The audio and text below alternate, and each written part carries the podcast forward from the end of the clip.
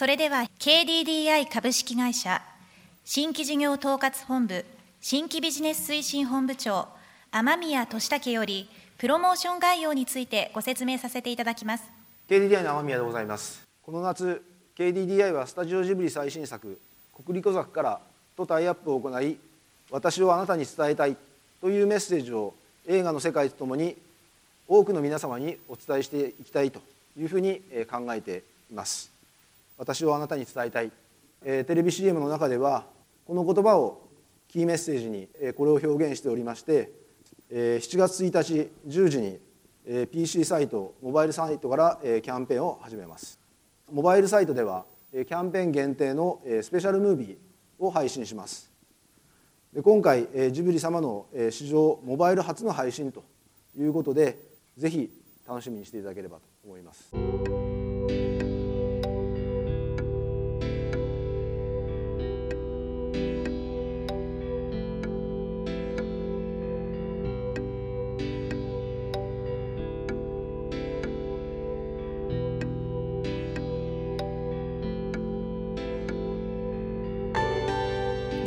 の新作「国立小坂」から。映画公開まで一月を切った6月22日にジブリと KDDI の国立コプロジェクトの全容が発表されました。KDDI 株式会社代表取締役執行役員専務高橋誠よりご説明させていただきます。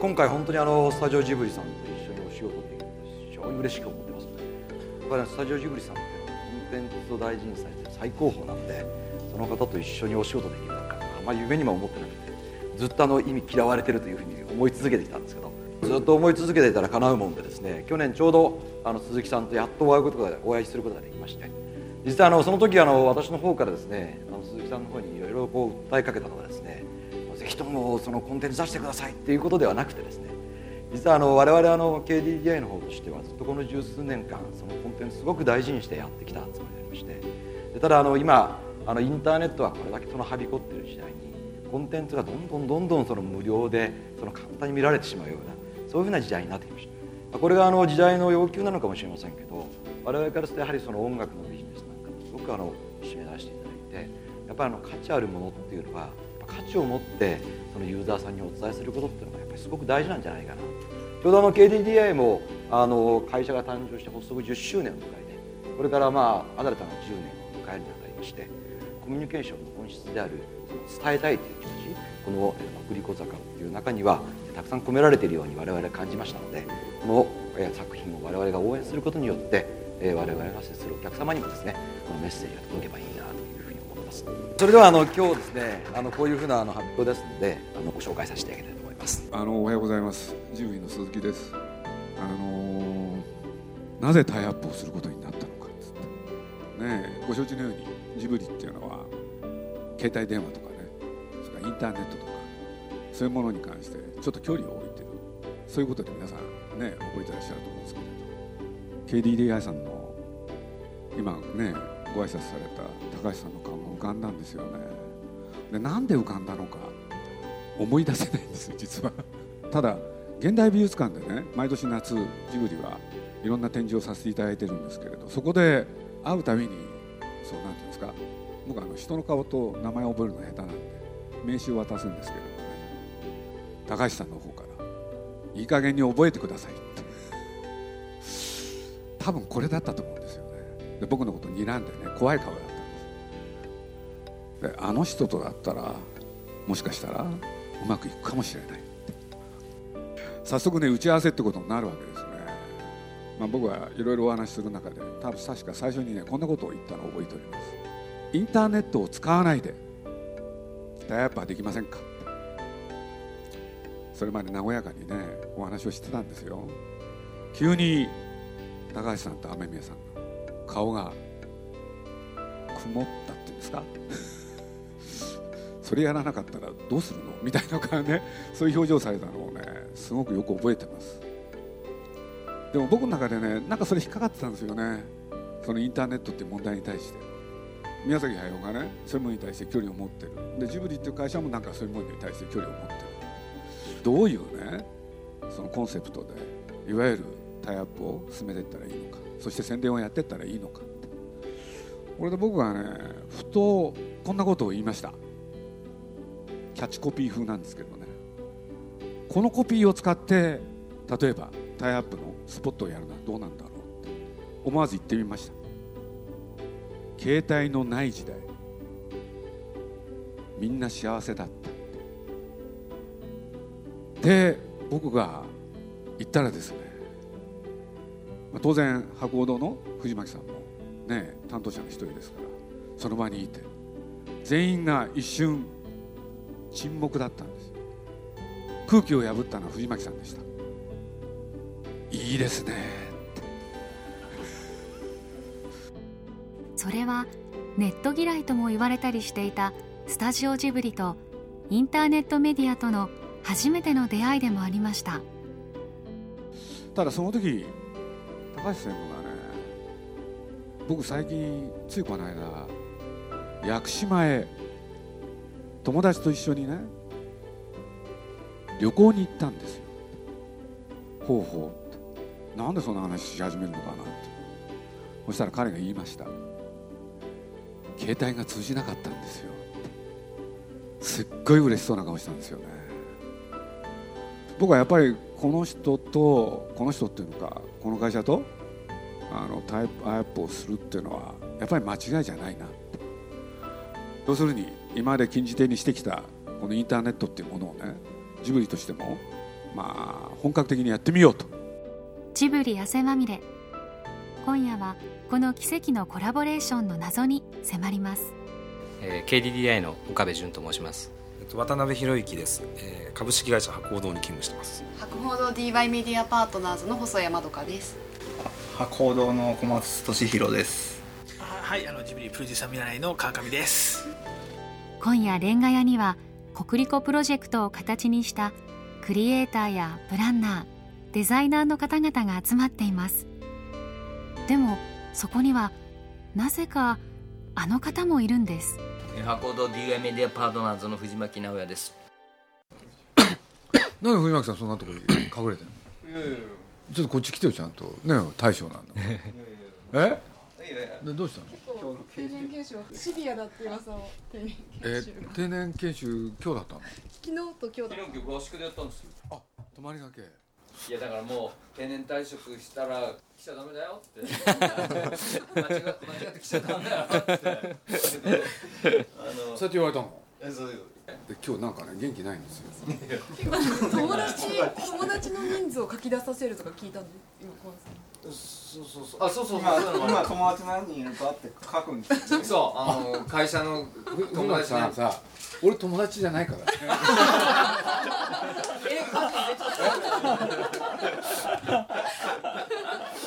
生きがい講座みたいな。ねあの本当定年だからまあどうしても会社来たいって言うなら来てもいいけどあの賃金は自分で持つんだよみたいな賃金は自分で持って？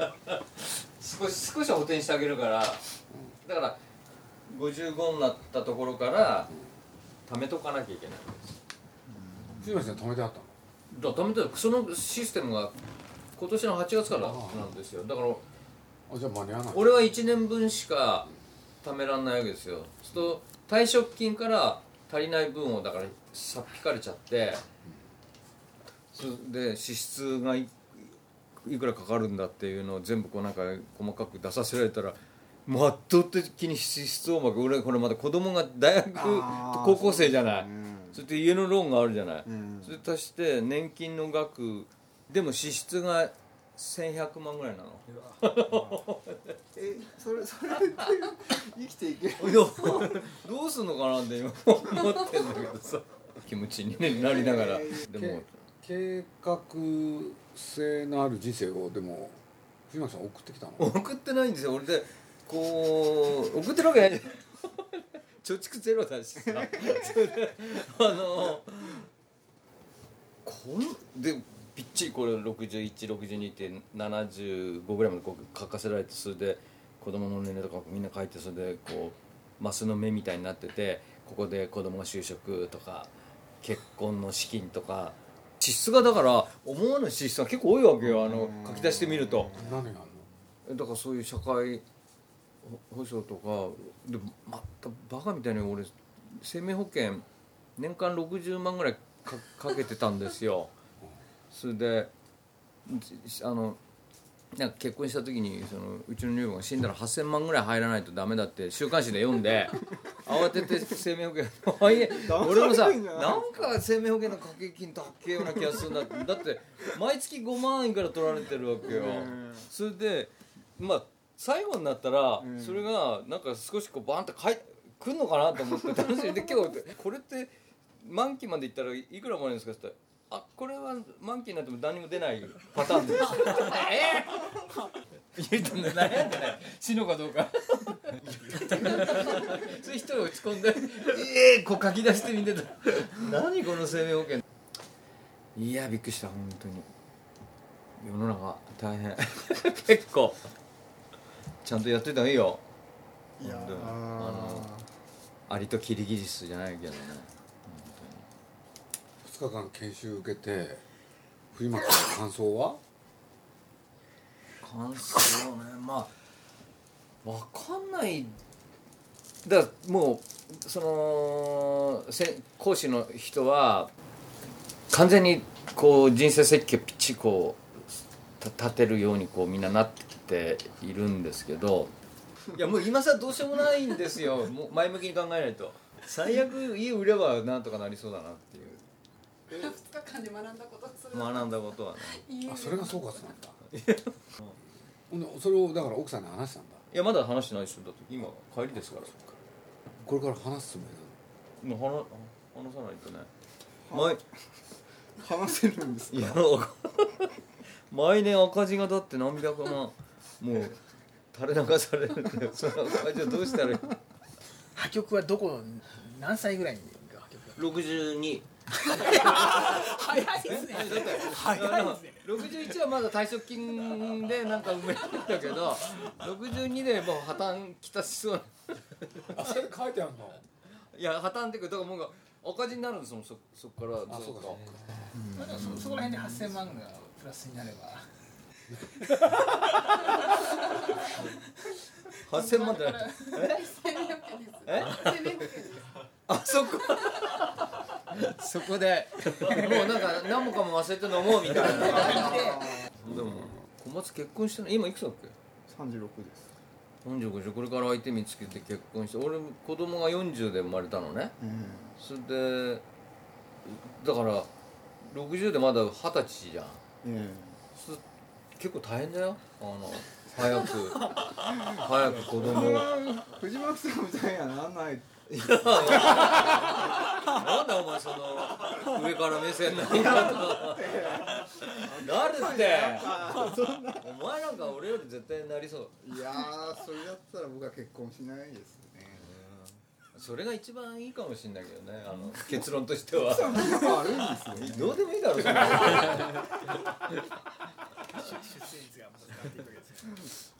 赤上さんだってもう三えいやもう40過ぎてんだついてますですよ。そうでしょ、はい。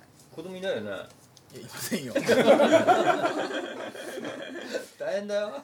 ななんでなんでそれでまた上から目線 いや俺だって研修受けてきたもん。ドワンゴ人を募集してないですか？人は募集してますけど。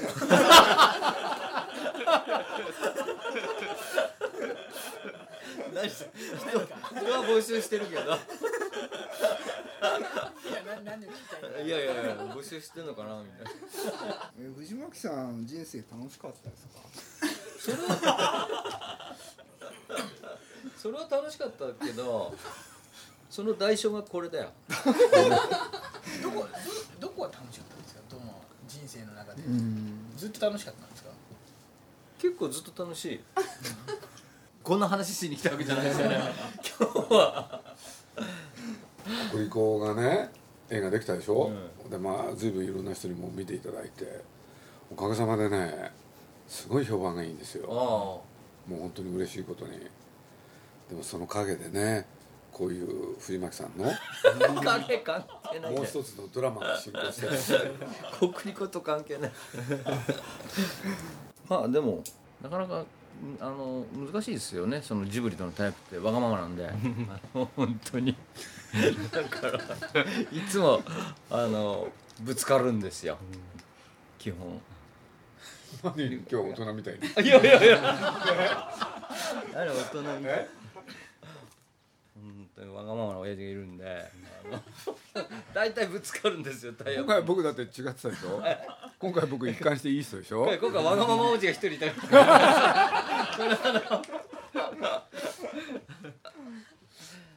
そうケリーさんあれですよね。やっぱり着歌を始めてた歴史を持ってたっていうのがやっぱりそこら辺の柔軟さの一番大きな原因かなと僕はずっと思いながら見てたんですけども。普通だったらなかなか成立しないですよね、着歌は何？いやあの着歌始めたのって au が最初なんですよ。あそうなんですか？だからそういう意味では音楽業界が最初にあの本当にちゃんと付き合ったキャリアが au さんで。で音楽業界も、まあまあ、そういろんな方がいらっしゃるじゃないですか、なので、まあ、あの鈴木さんを見てもいや怒りはしなかったと。なるほど。そういうことじゃないかななるほどなるほど。なるほど過去の歴史で。ねいろんないろんな人いたから。真面目な話本当岡部さんと渡辺と細谷があの今回は死ぬほどやってまして。まあいいね。うん。小松君もやってたよ。あ小松はデザイナーとしてね。ただ作るだけです。あのまあ、KDDI さんとねこうやってタイアップ成立して、まあ本当すごいですよね。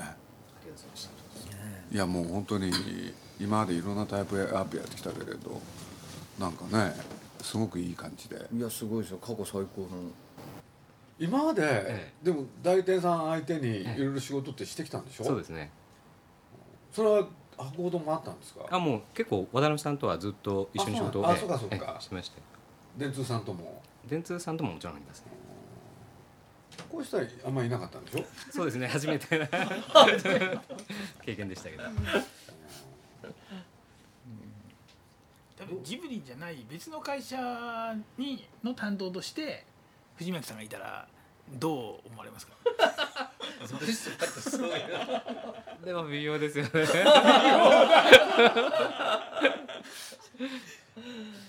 どうなんでしょうね。まあジブリあっての私ですよ。渡辺君から見てさ、まあ藤巻さんって今回初めて会ったんでしょ、でどう思った？藤巻さんの生き方を見てて。まああのは初めはちょっと怪しい人だなと思ったんですけど。怪しい。それってどういう意味なの？なんでしょう。すごくすごいいろんなあの仕事をやってきたなっていう雰囲気はあるんですけど、そのすごく何回も打ち合わせを細かくしたかっていうと、すごく細かく詰めた感じはしなかったんですけども でも最後助けられてるみたいな不思議な人だなと思いました。博報堂であんまり見たことない。えどういうの今回あったの？そんなことがただただたたたくさん助けられました。藤巻さんに？はい。一緒に一緒にいてくれるとすごく安心するというか 心強い。な今回で言うと何何？具体的に言うと。その映像の配信ですとか、岡部さんたちとずっとこういうのができたらいいよねっていう話をしていく中で、どういうふうにじゃあ話を進めていこうかとか、そういうアドバイスをつどつどやっぱり教えてくれてで藤巻さんが。岡部さんと一緒にこう話しながらどうしましょうかっていうのを繰り返しをしていくうちに、気が付いたら藤巻さんってすごい頼りがいがあるなみたいな。そうなんだほ心の底から言ってる？いやもちろんちょっとお世辞のところもあります。でもあの基本的にはそう思ってます。本当に助けられた。宮崎駿さんはそんな藤巻さんのことをこんな風に言っていたことがあります。最後の植木仁ビール持ってきたよあありがとうございます。いいんですかどうぞどうぞ食べながらどうぞだから僕新人の頃藤巻さん局長代理ってなってたじゃないですか。ああびっくりしましたもん。何がびっくりしたなんでこんな人が局長代会社も分かってなかったんだよ。理 こんな人が局長代理。それ思いますよね。昭和型のサラリーマンとか失礼な言い方じゃなくてなんかいやいいんです まあ若い人わかんないけど植木仁ですよね、無責任無責任よく昼間からビール飲んでました。も ん最近みんな飲まないよね。飲まないですよ、飲む飲んだらやっていけますから。でも先輩なんかも夕方ぐらいから「もう今日4時から麻雀だから」いなくなっちゃうんですそういう人たちはなんか粛清されたんですか？あのそうみんなそういう人たちが役員になってたんですよどうしてだろう？KDDI にはこういうタイプは？私の周りにはみんなこういう人多かったですよね多かったですね。でもいつの間にか消えましたね。10年ぐらいで消えちゃいましたね、そういう中に藤巻さんみたいなのいないのよもう。もう50代でもねほとんどいなくて。最後の生き残りなんだ。そうですね。じゃあななんつうんだっけあれ？絶滅種？時時じゃない。そんな立派なもんじゃない鈴木さんが保護したと。保護してどいつから昼間ビールを飲まなくなったのか。き岡部さんとか入った頃ビール飲んでなかった？私入った頃ビール飲んだんですよ。やっぱり飲んでました？飲んだんですよ。でもやっぱりなくなっちゃったんですね。知らないうちに飲んだってええそうなんですよ。タバコも捨てたんですよ。机の上で。ああそうでしたね、ええそれは知らないうちにやっぱりこうなくなっていって、うん。今やもう特別な部屋みたいな感じ用意されてるじゃないですか。喫煙室みたいな感じで、なんか本当にこう知らない間にこう徐々に徐々に変わってってるんですよね。ですよね。周りがそういうふうにいなくなってるっていうことに対してあの寂しさとかもしくは危機感とかそういったものっていうのを感じ周りいなくなってんのに気がつかなかったんね。もしかすると藤巻さんは今も国立小坂をゆっくりと歩いて物語と現実をつないでくれていたのかもしれません。去年の11月 KDDI の高橋さんや雨宮さんとの番組収録の中で実はこんなお話をしていたんです。ネットだとそうだからあの自分で欲しいものが明確にあってそれを取りにで本屋もつい本当に先週俺も想像もしないものが置いてあったりするわけじゃん。それあの「男の選択」って雑誌があって こんなのあるんだと思って思わず買っちゃったんだけど。藤巻さんはね自分で選択してるんですよ。しますよもちろん。ねあのあそうかこういう時はこれこれで取れ落ちるんだとかねこういろいろ一冊の雑誌になってるわけですよ男の選択って。時代を表してるね。そうですよね。大体僕の男の友達で宮崎駿さんもそうですけど自分で選択しててであのみんな行く導入のが女房が選択してるの見ると信じられないっていうのはその洗濯バサミがついたこういうひ開くやつあるじゃないですか。あれ手に取ったものから適当に干してるんですようちの普通。そうじゃないですかでも。いやいやありえないでしょ。普通は今日例えばパンツが何枚あるかって。買っておられるんです買ってもらえるんですそれであのまずパンツをシンメトリーになるように 計算歌詞みた。いなそうされた。そういうそういう雑誌読んで研究苦したり。労してきたんですよねね。だからつい新しいもの見るとああなんか明るい未来が